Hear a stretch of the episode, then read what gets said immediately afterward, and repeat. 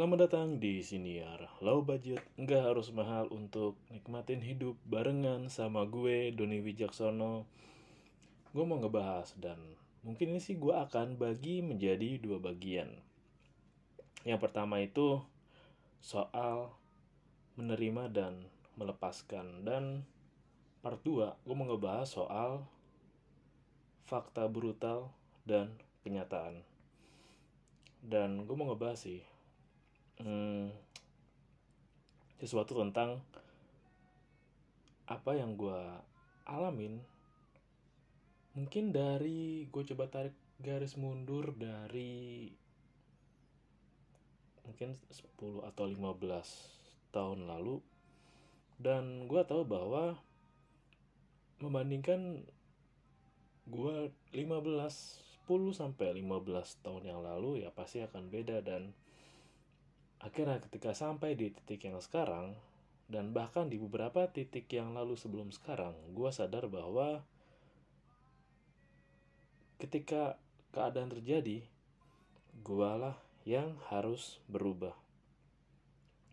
Untuk sampai ke tahap ya di mana kayak oh kayaknya gue nih yang harus berubah gue nih yang harus introspeksi diri itu emang perjalanan yang bisa dibilang gak gampang gak gampang. Karena untuk berubah untuk mau mengubah diri itu perlu yang pertama adalah ya perlu merendahkan ego. Sama seperti yang gue pernah bahas di siniar gue episode ya merendahkan ego untuk memahami satu sama lain.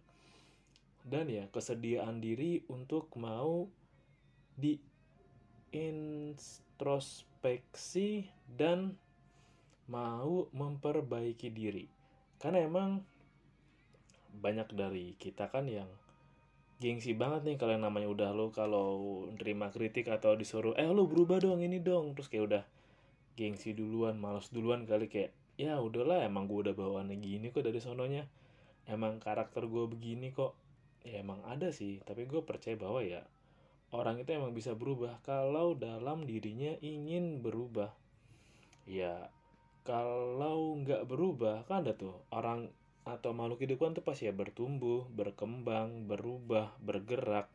Selain itu adalah benda mati. Jadi kalau emang ya aku ah, mau berubah ah biar keadaan nyesuaiin gue atau aku ah, nyesuaiin, nyesuaiin diri ah gue mau tetap gini aja ah gue nggak mau ke mana-mana ah tetap di sini aja ya gue nggak tahu ya apakah lu masih bisa digolongkan makhluk hidup atau emang bisa dibilang sebagai benda mati. Tapi anyway anyway gue mau bahas soal gue yang harus berubah dalam menerima dan melepaskan. Untuk bisa sampai menerima pun juga bukan suatu hal yang mudah. Gue ambil contoh dari perjalanan gue hmm, bisa dibilang apa yang gue terjadi sekarang pun gue bersyukur banget sih bahwa banyak hal yang terjadi di gue dan di dalam ya keluarga gue itu menciptakan ya sampai ke low budget yang sekarang mau yang low budget sekarang low budget man low budget food low budget finansial itu emang garis yang panjang dan ketika titik-titik itu di, dihubungin maka gue sampai ke kesimpulan bahwa ya apa yang terjadi semuanya berkorelasi. Oke gue mau sedikit cerita dan ini salah satu yang perlu nggak ya gue bahas di episode yang lain? Bahwa ya pertama emang gak ada yang peduli sama lu sih. Gak ada yang peduli sama cerita lu lu siapa dan lu ngapa itu emang gak ada yang peduli. Sampai di tahap lu punya nama lu punya ya brand lu dikenal orang banyak baru ya apa yang lu sepatah kata dari lu aja udah bisa menimbulkan keributan. Tapi ketika lu belum jadi siapa-siapa lu hanya ya sebatas anonim atau hanya sebatas warganet biasa ya emang gak ada yang peduli sama lo tapi gue mau sharing deh dan ini mungkin relate buat lo yang masih dengerin gue di usia ya SMP awal sampai SMA kelas 3 akhir lah. Karena emang pengalaman yang dilihat pun gue dari sana. Oke cerita dimulai bahwa gue pernah mengalami yang namanya masa sebagai orang saat itu keadaan yang punya ke keadaan yang enggak punya.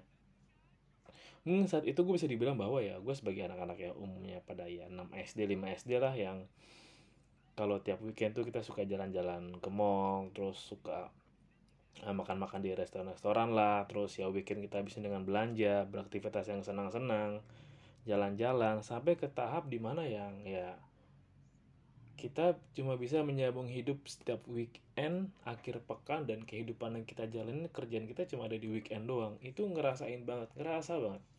Yang namanya lo bisa ngerasa punya jajan yang baik gitu lo bisa kalau ingin lo ingin ini ingin itu lo bisa tinggal minta sampai ke tahap yang udah nggak bisa nih gue minta nih coba bisa gue bertahan doang posisi gue bertahan nih dan ini mungkin gue rasain juga sih. Gue juga sempat ngamatin ke beberapa hmm, anak SMP dan SMA kayak gue mau bilang sesuatu.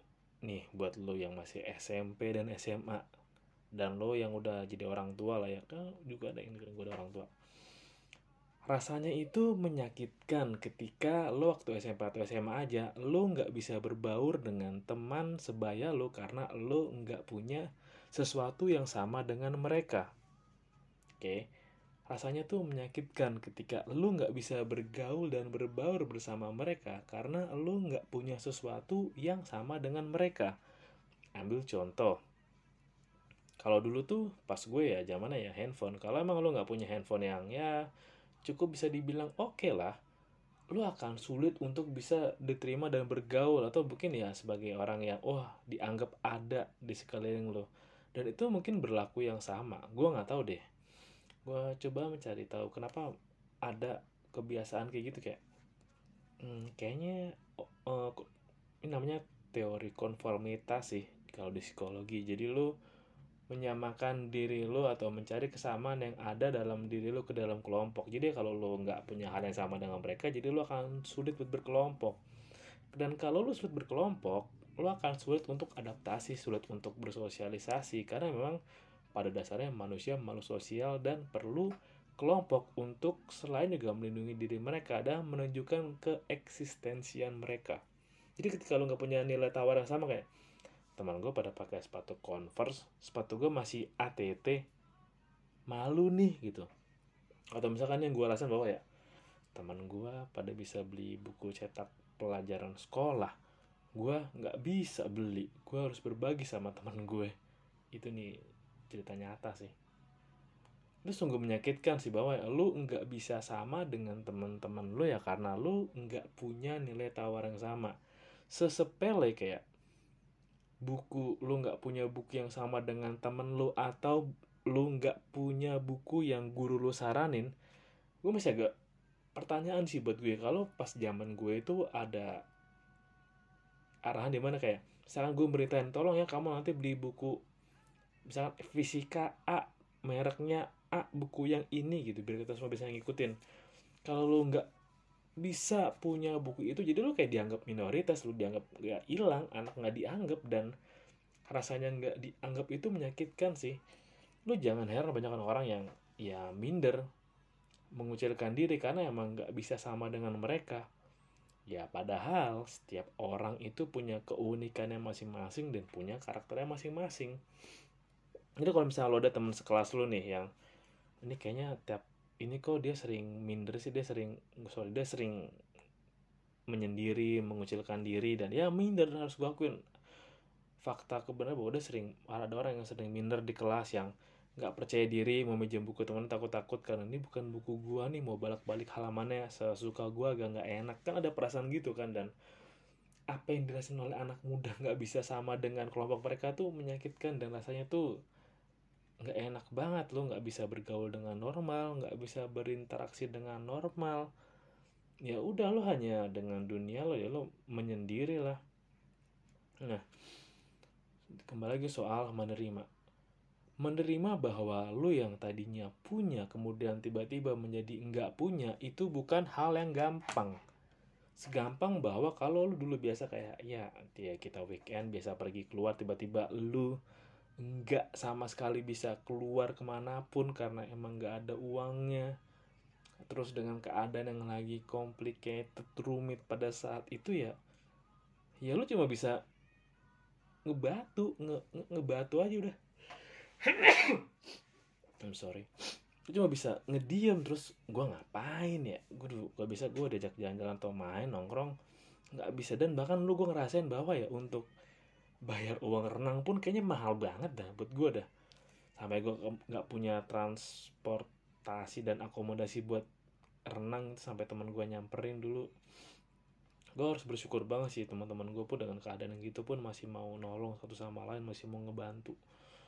Dari sekolah dan nggak mandang status lu apa harta lu berapa dan wah itu nggak ternilai banget sampai sekarang sih.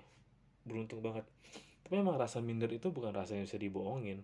Menerima bahwa lo nggak punya dan nggak bisa sama dengan orang lain pun ya menyakitkan itu emang kayak gitulah. Makanya emang mungkin pelan-pelan kebiasaan homogen itu mulai dikurangi dan kebiasaan bahwa ya memahami kalau kita tuh berbeda-beda. Tapi mencoba menarik garis yang sama dari keberagaman yang ada. Dan yang mungkin gue yang cerita ini nggak seberapa sih kalau gue dengar dari cerita ya teman gue sebagai pengajar menyakitkan bahwa ya ketika lu ditinggal orang tua di masa-masa sekolah. Selain kejatuhan ekonomi, perubahan ekonomi pun kehilangan orang tua pun di masa sekolah emang masa yang menyakitkan. Jadi kayak masa-masa di mana lo mencari jati diri lah, lo mengatasi krisis identitas lo lah, dan lo nggak ada sosok yang diandalkan. Ini gue pernah baca juga sih kayak. Jadi emang kenapa anak itu anak kecil itu ya tetap bisa maafin orang tua meskipun orang tuanya kasar sama anaknya? Jawabannya karena bagi anak itu orang tua mereka adalah semesta mereka dan anaknya bergantung kepada orang tuanya. Itu ya dan mungkin keadaan di lapangan banyak yang berbeda. Tapi emang untuk bisa menerima bahwa lu nggak sama dengan orang lain itu butuh waktu. Butuh cara yang berbeda pendekatan yang berbeda untuk tahu bahwa ya ya ya udahlah oke okay, gue nggak sama kayak yang lain gue nggak bisa punya seperti apa yang orang lain orang lain punya dan ya gue mesti ngapain dan gue tarik garisnya lagi adalah ketika emang ya satu emang keadaan gue emang sulit. Gue nggak punya nilai tawar untuk bisa bersosialisasi untuk bisa berbaur bergaul.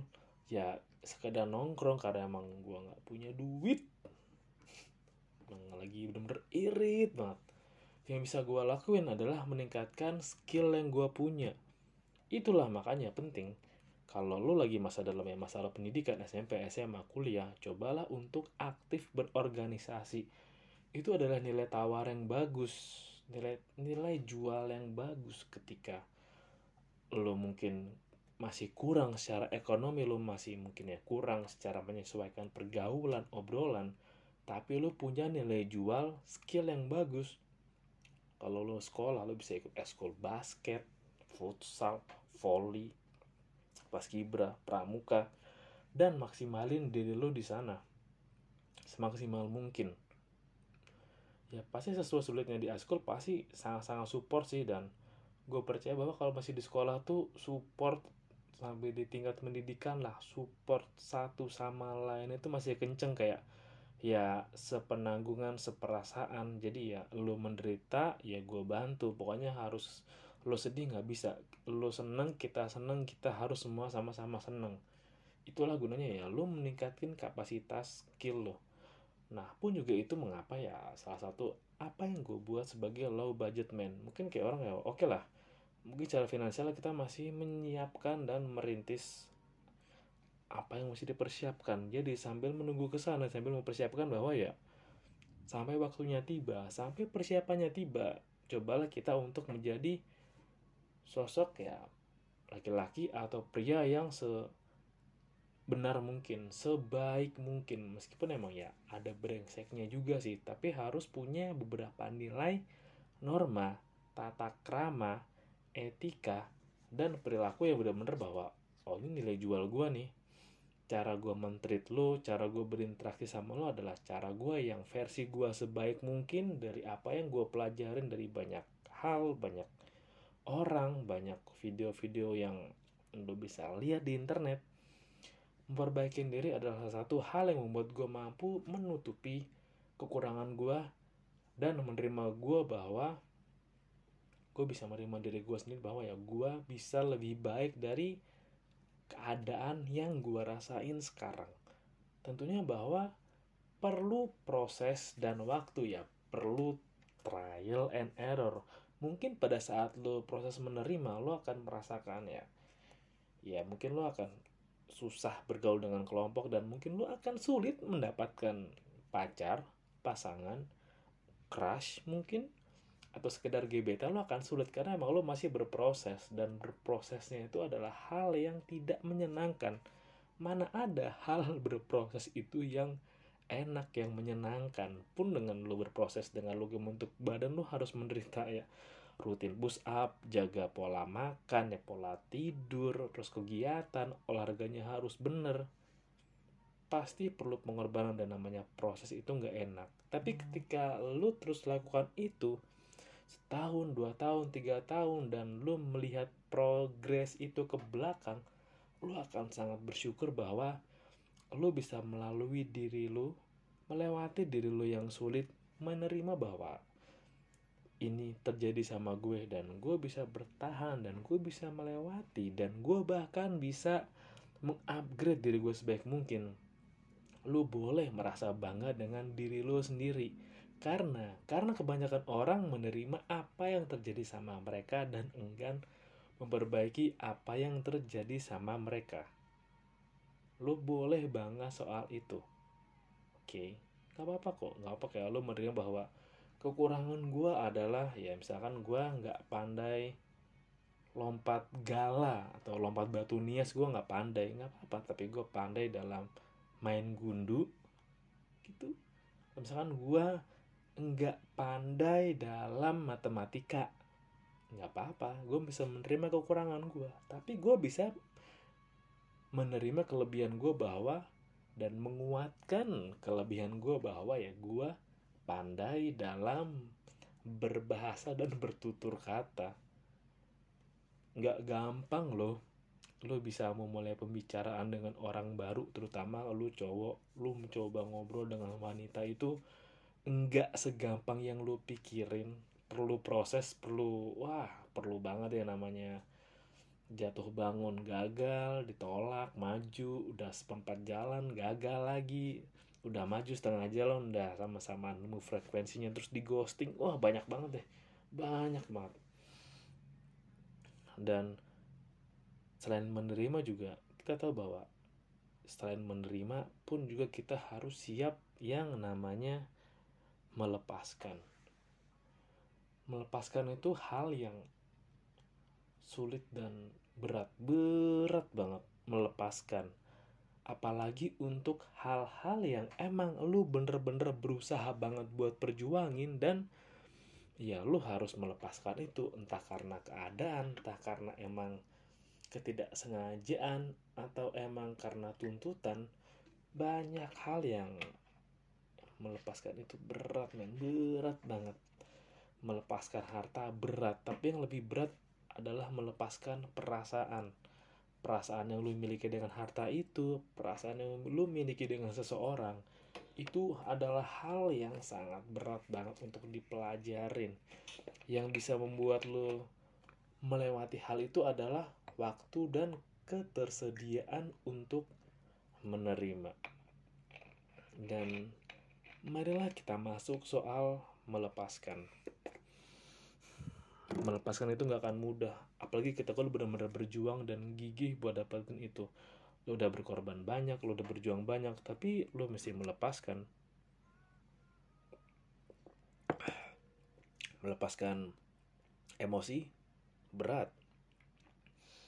Karena hanya orang-orang yang tertentu yang benar-benar sabar yang benar-benar di tahapan yang ikhlasnya tinggi lah mau merendahkan egonya, melepaskan egonya untuk bisa ngobrol dengan orang lain, berdiskusi dengan orang lain, dan berdebat tanpa emosi dengan orang lain. Melepaskan itu berat loh. Kayak melepaskan ego tuh kalau buat cowok sama kayak melepaskan gengsi. Gengsi itu mahal. sering kali mahal makanya kayak ada orang yang nggak bisa kesenggol dikit karena gengsinya gede ada dan gue sangat menghormati orang-orang yang mampu melepaskan sejenak gengsinya untuk bisa duduk bareng ngobrol bersama orang lain dengan tenang. Itu gue hormat banget. Dan kembali soal melepaskan. Melepaskan itu sulit. Oke, kita masuk sedikit soal asmara.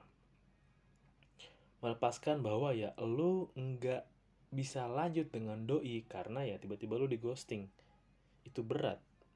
Karena lu udah keburu sayang sama dia lu udah keburu cinta sama dia tapi ya dia ninggalin lu entah karena dia ketemu gebetan yang lebih bagus atau karena skill lo kurang atau emang karena dia ya ya udah nggak mau tiba-tiba ghosting hilang aja. Dan ketiganya punya rasa damage yang sama-sama berat.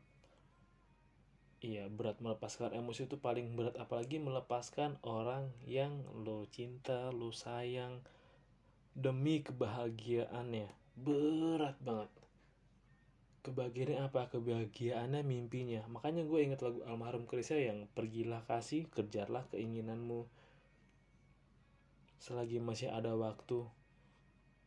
Berat banget kayak ya melepaskan kayak ya udahlah kalau emang lo pingin ngelanjutin studi di sana pendidikan di sana pelatihan di sana ya ya udah kita emang harus berpisah ya. berat berat banget berat. Ya bahkan pujangga yang paling ahli pun ketika udah ngerasain kasmaran pasti itu ya logikanya kacau. Hatiku sangat kacau kayak megang balon terus duar balonnya meledak. Emang berat makanya kayak melepaskan itu emang relate dengan ilmu ikhlas ilmu tingkat tinggi yang bisa dipelajarin ketika lu bener-bener ngelepasin dan tahu bahwa segalanya bisa berubah. Gak ada yang abadi kecuali perubahan itu sendiri. Dan ya bisa jadi pagi ini adalah A siang B kemudian C. Bisa jadi kan bahwa ya orang yang hari ini bener-bener lu sayang banget, lu cinta banget. Dua hari kemudian rasa sukanya dan cintanya hilang, berpaling ke orang lain, gak ke lu lagi. Rasa sakit, iya. Kesel, iya. Kecewa, iya. Tapi emang perasaan orang ke lu atau perasaan orang secara garis besar adalah hal yang nggak bisa lu kendalikan.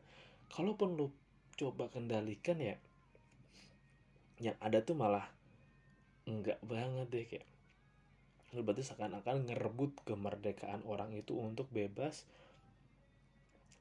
beremosi dan bebas untuk hmm, memvalidasi perasaannya sendiri. Karena kan emang kayak masa gue nggak boleh suka sama si A? Masa gue nggak boleh jatuh cinta sama si B?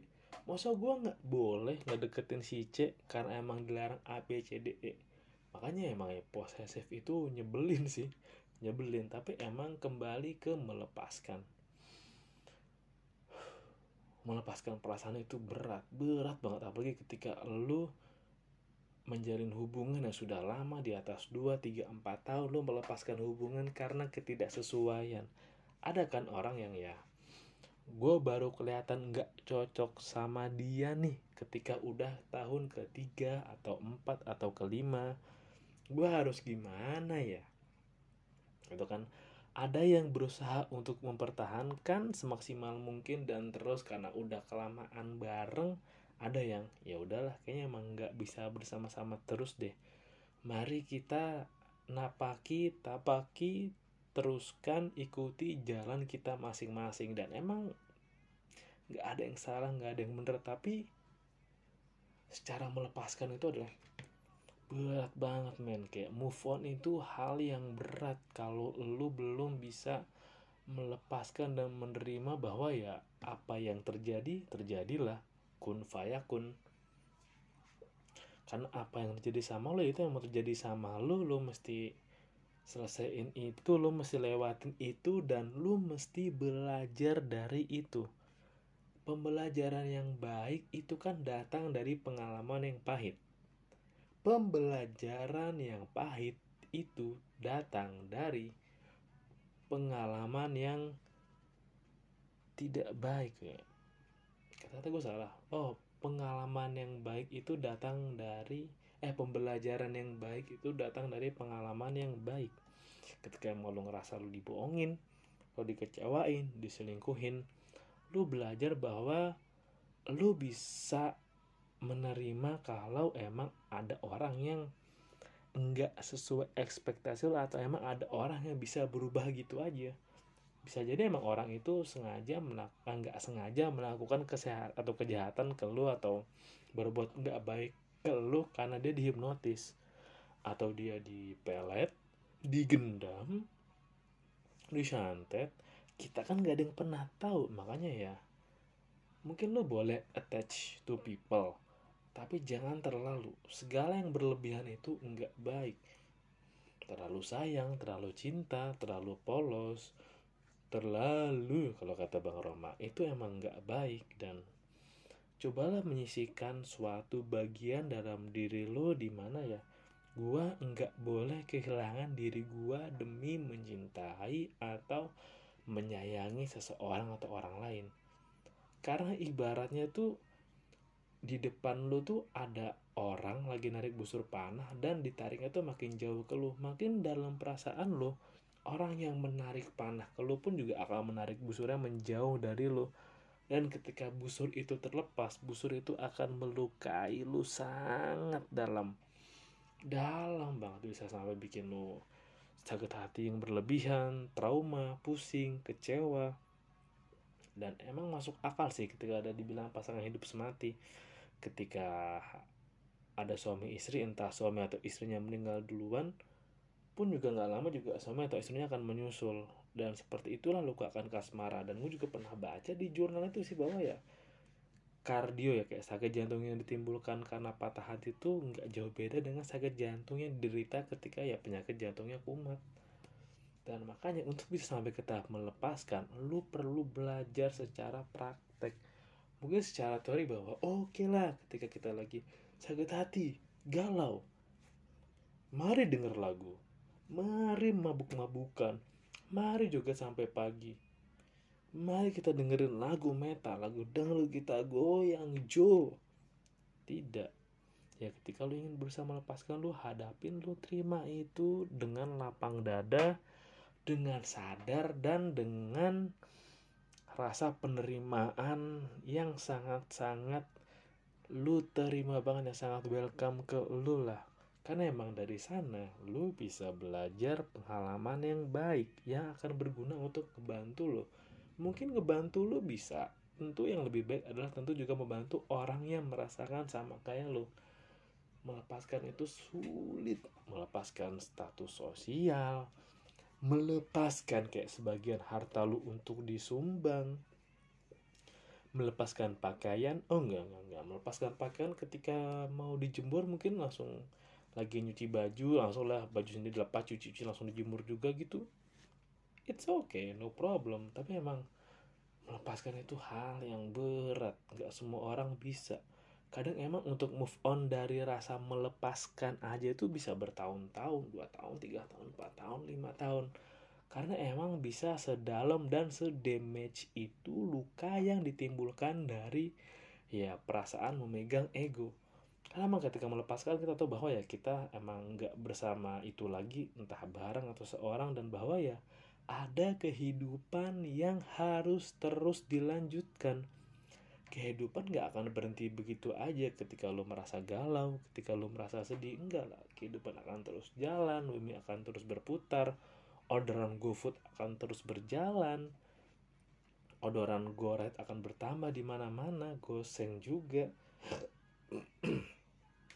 Jadi ya bukan soal ada hubungannya sama lo, soal bagaimana lo menerima bahwa lo harus melepaskan mungkin melepaskan apa yang sebenarnya lu yakini bahwa itu milik lu. Hmm. ini gue lupa sih kata-kata siapa ya. Pokoknya gue yakin bahwa ya ketika sesuatu itu memang untuk diri lo atau bahkan sesuatu itu memang bukan untuk diri lo ketika lo lagi mau nyuapin makanan dan emang makanan itu adalah makanan yang bukan hak lo atau buat lo ya pasti makanan itu akan terjatuh tak karena jatuh sendiri atau karena emang miring-miring gitu berarti emang kalau tuh jatuh itu bukan hak lo itu bukan punya lo dan mungkin ada orang lain yang menginginkan di luar sana atau emang ada lo belum berbuat baik ke orang banyak hal dan melepaskan itu sekali lagi tidaklah mudah.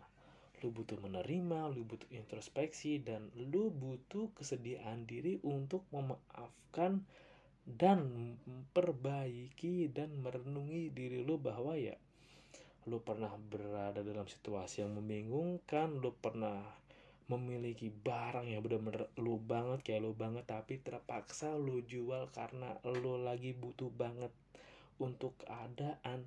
Itu emang hal-hal sederhana yang harus lo lakuin untuk bisa bener-bener melepaskan. Melepaskan itu nggak pernah mudah jadi emang nggak semua orang bisa melakukannya dan kalau emang lo bisa melakukannya ya bagus. Gue respect banget kalau lo bener-bener bisa ngelakuin itu.